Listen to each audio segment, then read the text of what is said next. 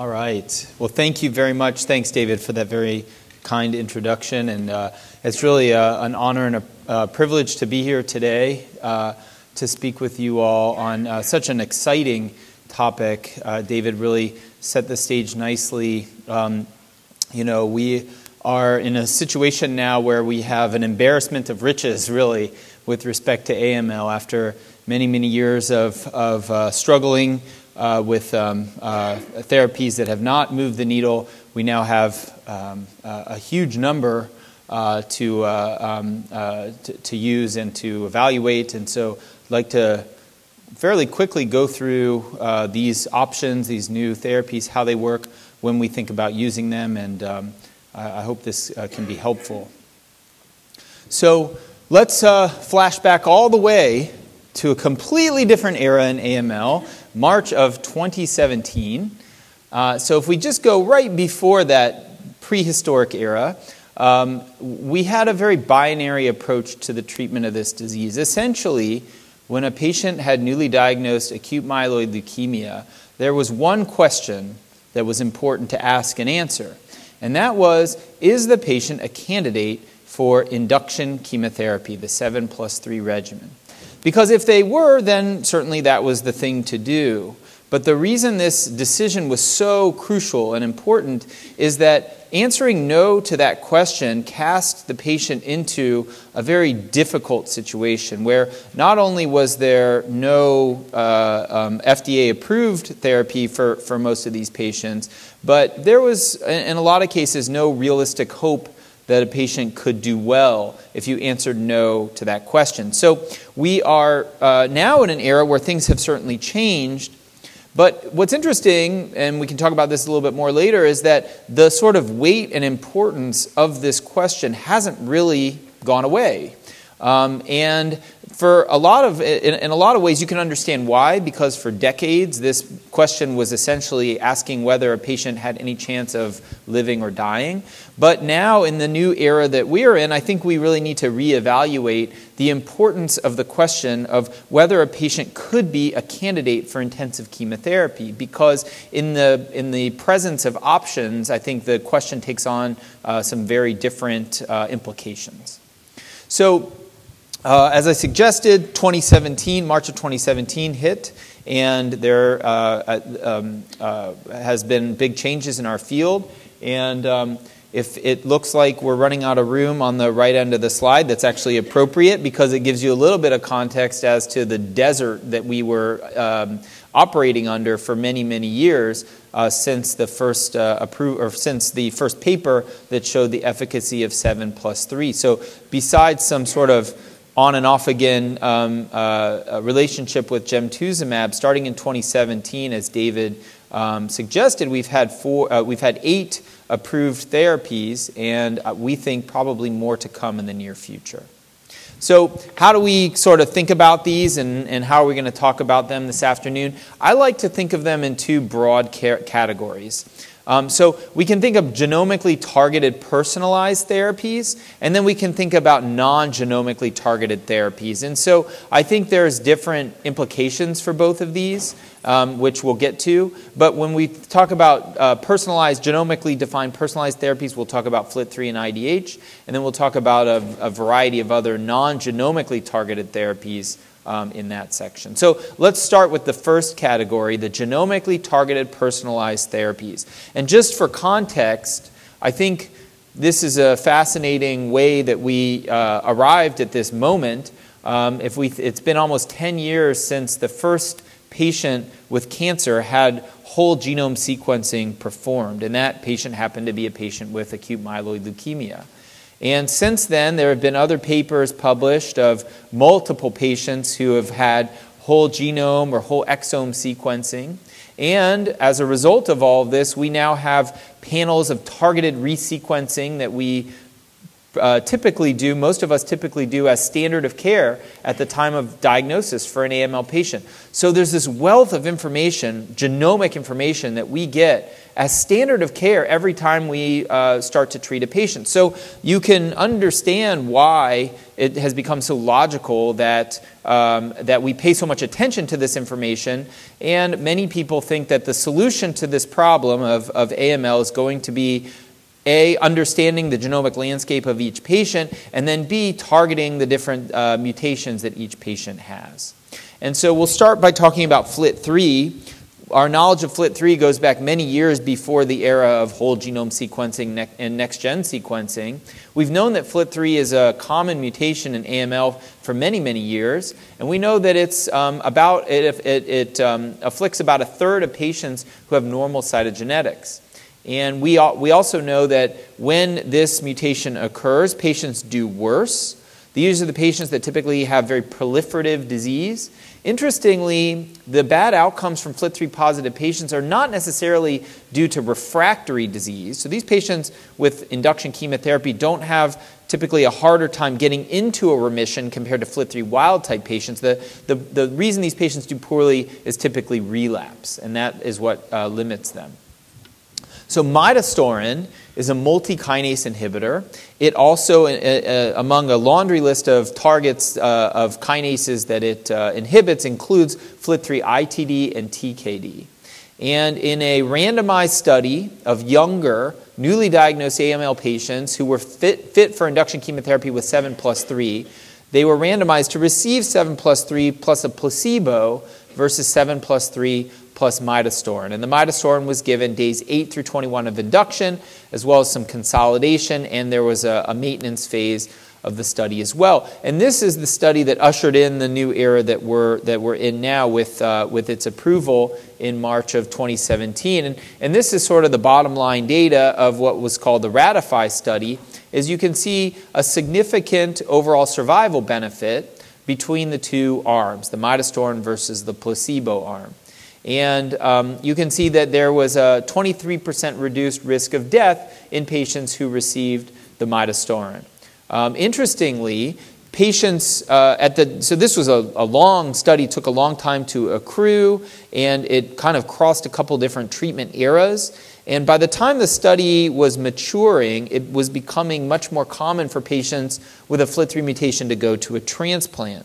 And so there was some um, censoring that needed to happen to account for that and many of us who think of transplant as the great equalizer, you know, it doesn't matter what your disease biology is. If you get in remission and go to a transplant, it should sort of um, level the playing field. What was very interesting to find is that that was not true. That patients with a FLT3 who got midostaurin and went to a transplant compared to patients with a FLT3 who did not get midostaurin and went to a transplant. There, was different, there were differences in those outcomes. So I think the important message is it is really crucial to understand a patient's disease biology at diagnosis because the things you do or don't do can affect outcomes even in the setting of a transplant. Okay, so moving on to another FLT3 inhibitor, this is gilteritinib. Gilteritinib is sort of a next generation FLT3 inhibitor. It's highly specific for FLT3 compared to midostaurin, which, as I said, affects a, a, a lot of other kinases as well. And in the Admiral trial, which interestingly we haven't uh, officially heard about, but, but you can read about on the package insert from the uh, FDA approval of, of this therapy, um, in 138 relapsed FLT3 patients with a median age of, of 60, um, there was a, a, response rate, a CR or CRH rate of about 21%, median duration of remission of about 4.6 months. And as I said, uh, this uh, data uh, led to the recent approval of gilteritinib for FLT3 positive relapsed AML patients. Um, okay, so moving on to uh, another gene target. Isocitrate dehydrogenase has been a fascinating story. So, back to that first patient who had whole genome sequencing uh, with, with AML. Turned out that patient had a mutation in this gene called IDH1.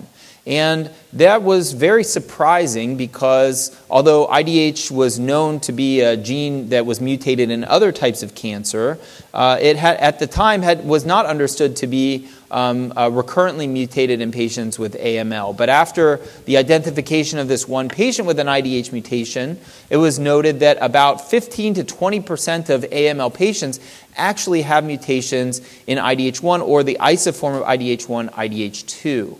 And so IDH is a, is a gene that's involved in metabolism, in, in the, the Krebs cycle. If you remember back to your biochemistry days, IDH is responsible for the conversion of isocitrate to alpha ketoglutarate. And this is just one of the many steps, if you remember back in the Krebs cycle, that a cell would use to, to generate energy. In the presence of a mutation in IDH1 or IDH2, which is in the mitochondria, IDH1 is in the cytoplasm, you overproduce a, a chemically very structurally similar enzyme to alpha ketoglutarate called 2 hydroxyglutarate. And you overproduce it in such incredibly high levels that you just outcompete all the enzymes in the body that are dependent on alpha ketoglutarate with this uh, similar co- uh, uh, uh compound called 2-hydroxyglutarate. And that has a variety of effects on disabling certain enzymes in the body and in, in cells that prevents the proper maturation of a cell and can lead to leukemogenesis or the development of AML. Um, it is thought that this is a, uh, it was thought from early on that this would be a druggable mutation and that there would be the potential that this could trigger differentiation. And in fact, when you look at enasidenib, which targets IDH2, and ivosidenib, which targets IDH1, both of these drugs are now FDA approved for the appropriate um, situation, IDH2 or IDH1, respectively, relapsed uh, AML for use with a, a single uh, therapy, the, this, this orally available therapy. And you can see uh, the response rates in the 30% range with overall survival about nine months. So that's sort of the expectation for, the, for this therapy. Uh, one needs to consider this, this special toxicity that can occur, or toxicities that can occur. I alluded to this before, but differentiation syndrome can be triggered uh, when you target IDH, and that's something that happens relatively rarely but needs a, a lot of um, special attention and, and, um, uh, and therapeutic intervention. Leukocytosis, related or unrelated to the differentiation syndrome, can occur. Enasidenib causes an indirect hyperbilirubinemia, which is of no clinical consequence, really can be ignored. And there's some QT prolongation in ivosidenib that we don't see in enasidenib. Okay, let's move on to the non genomically targeted therapies. So, CPX351 or liposomal uh, cytarabine daunorubicin, this is 7 plus 3 packaged up in a fixed 5 to 1 molar ratio of the cytarabine and daunorubicin. And the thinking is that perhaps this will have less toxicity, more bioavailability, more um, uh, uh, um, concentration in, in, the bone marrow. And um, in an initial randomized study, um, overall with uh, older patients to, that received 7 plus 3 plus the CPX351. It was a negative study, but there was an unplanned cohort of patients that had secondary AML, so as defined as AML from an antecedent hematologic condition or a treatment related AML, and they did have a survival benefit. So the investigators and the company, they uh, did a, another prospective clinical trial just focusing on this population of patients, and they once again found in, a, in, in, in this uh, study that was designed to answer this question specifically a real clinical benefit. So there was an improvement in response rates, as shown on the left. Um, uh, for, uh, with respect to CR and also looking at CR plus CRI, as well as overall survival when you look at um, uh, the CPX351 versus standard 7 plus 3. Um, and, what I'm not showing you is that toxicity was a little bit better in the CPX351 arms as well, with a, lower early death rate compared to 7 plus 3. Gemtuzumab ozogamicin is an antibody drug conjugate. It takes advantage of CD33, which is expressed on many, if not most, AML blasts. And it targets CD33 and is linked to this poison called calicheamicin. So, and, and is a, is a very toxic compound, but when introduced specifically into the target cells of interest, you can have some selective therapeutic death. And so that's uh, essentially what gemtuzumab is designed to do. Uh, if you remember back to that timeline, gemtuzumab has, has had this interesting um, history of being uh, an approved drug and then withdrawn and now reapproved.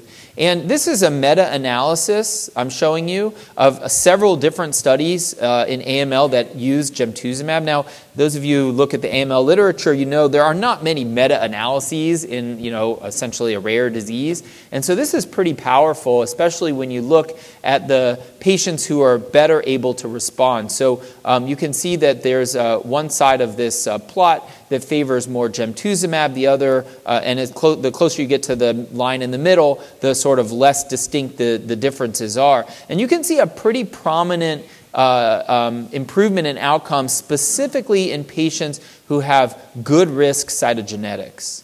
And so, uh, although the FDA label uh, states that gemtuzumab could be appropriate for any CD33 positive AML patient, relapsed upfront, uh, single agent, or with other therapies, most of us are now sort of thinking about using this more with the, the good risk patients at the time of diagnosis in combination with 7 plus 3. Glasdegib is a small molecule inhibitor uh, that inhibits something called smoothened, which is in the hedgehog signaling pathway. Hedgehog signaling pathway is a pathway that cells mostly use during just fetal development to make limbs and fingers and things like that. And then after birth, this pathway in most cells is deactivated. But cancer cells can hijack this pathway and over uh, and use it to overexpress uh, to, uh, overexpress it to lead to their uh, uh, cell growth inappropriately. And so the thinking is, is that if you can target that, you can specifically target some um, of, the, uh, uh, of the cancer cells. Um, and, and specifically, there's some literature about how this may be more prevalent in the leukemia stem cell population. So, in a randomized phase two study of untreated, unfit, older AML patients to receive either low dose cytarabine alone or low dose cytarabine plus glasdegib, there was an improvement in overall survival. So response rates are shown on the right, and you can see that in the low, this is a small study, um, and in the low dose cytarabine arm, there was probably fewer responses than we would expect in a normal control arm. Um, but uh, um, uh, this was a, a, randomized controlled study, and there was an improvement in response rate um, and an improvement in overall survival, as you can see as well. Now, some may question whether the clinical significance of the amount of time that this afforded patients is, uh, is, is um, of value, but certainly the, the study was powered to look at uh, statistical significance with respect to survival. It was significant, and it's now an approved therapy. And then finally, I want to spend some time talking about venetoclax. So, venetoclax, I think uh, most of us agree, has really revolutionized the treatment of this disease. And David alluded to this a bit. Um, I think on our inpatient service, you know, this has really eroded uh, significantly into the patients who are getting traditional chemotherapy. Um, venetoclax is a highly specific inhibitor of BCL2. And um, there's, we've shown some recent data that this can really effectively target the leukemia stem cell population. And in early phase clinical trials, uncontrolled, um, we have shown that venetoclax with a chemotherapy backbone, either a hypomethylator or cytarabine, can result in really fairly dramatic response rates and um, uh, durability of responses and survival. Now, these, uh, as opposed to most of the other studies I've shown you this afternoon, this is not a controlled study. Uh, that study has been fully accrued, and we uh, await those outcomes. Um, but this is the data we have so far. So when we just focus on the venetoclax plus the hypomethylating agents, either azacitidine or decitabine, you can see CR plus CRI rates in the neighborhood of 70%. Now, when I see a patient uh, or saw patients before the venetoclax era who weren't fit for chemotherapy and we talked about a hypomethylator alone, usually my conversation was somewhere around a 30% response rate was the expectation. So, again, not a controlled study here, and we await those results, but certainly better than what we would expect from the control population.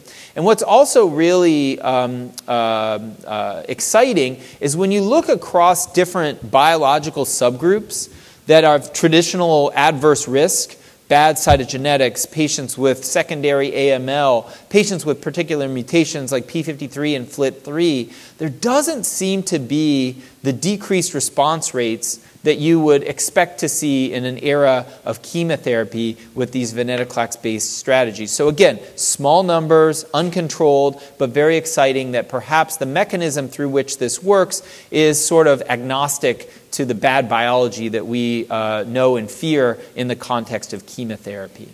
Um, this slide just shows what I alluded to before that really response duration and overall survival. Again, a little hard to put this in context without a control arm, but certainly better than what we might expect, at least looking at the azacitidine patients, median of about a 22 month um, uh, remission duration. And in some cases, when you take out the non responders and just look at the survival of the patients who responded, which is the majority of the patients, because most patients did have a response, we're seeing things like, you know, no, uh, not having yet reached the median overall survival with fairly long follow up uh, in some subsets, particularly the azacitidine subset of the venetoclax uh, patient study. So um, I think I think lots and lots of reasons to be optimistic. That was sort of a, a quick tour de force of uh, the new landscape of AML. Um, but hopefully that's helpful, and, and I know we all look forward to the very near future where we're going to learn how to use these even better and, and, and also have even better therapies to add into the mix. So thanks so much for your attention.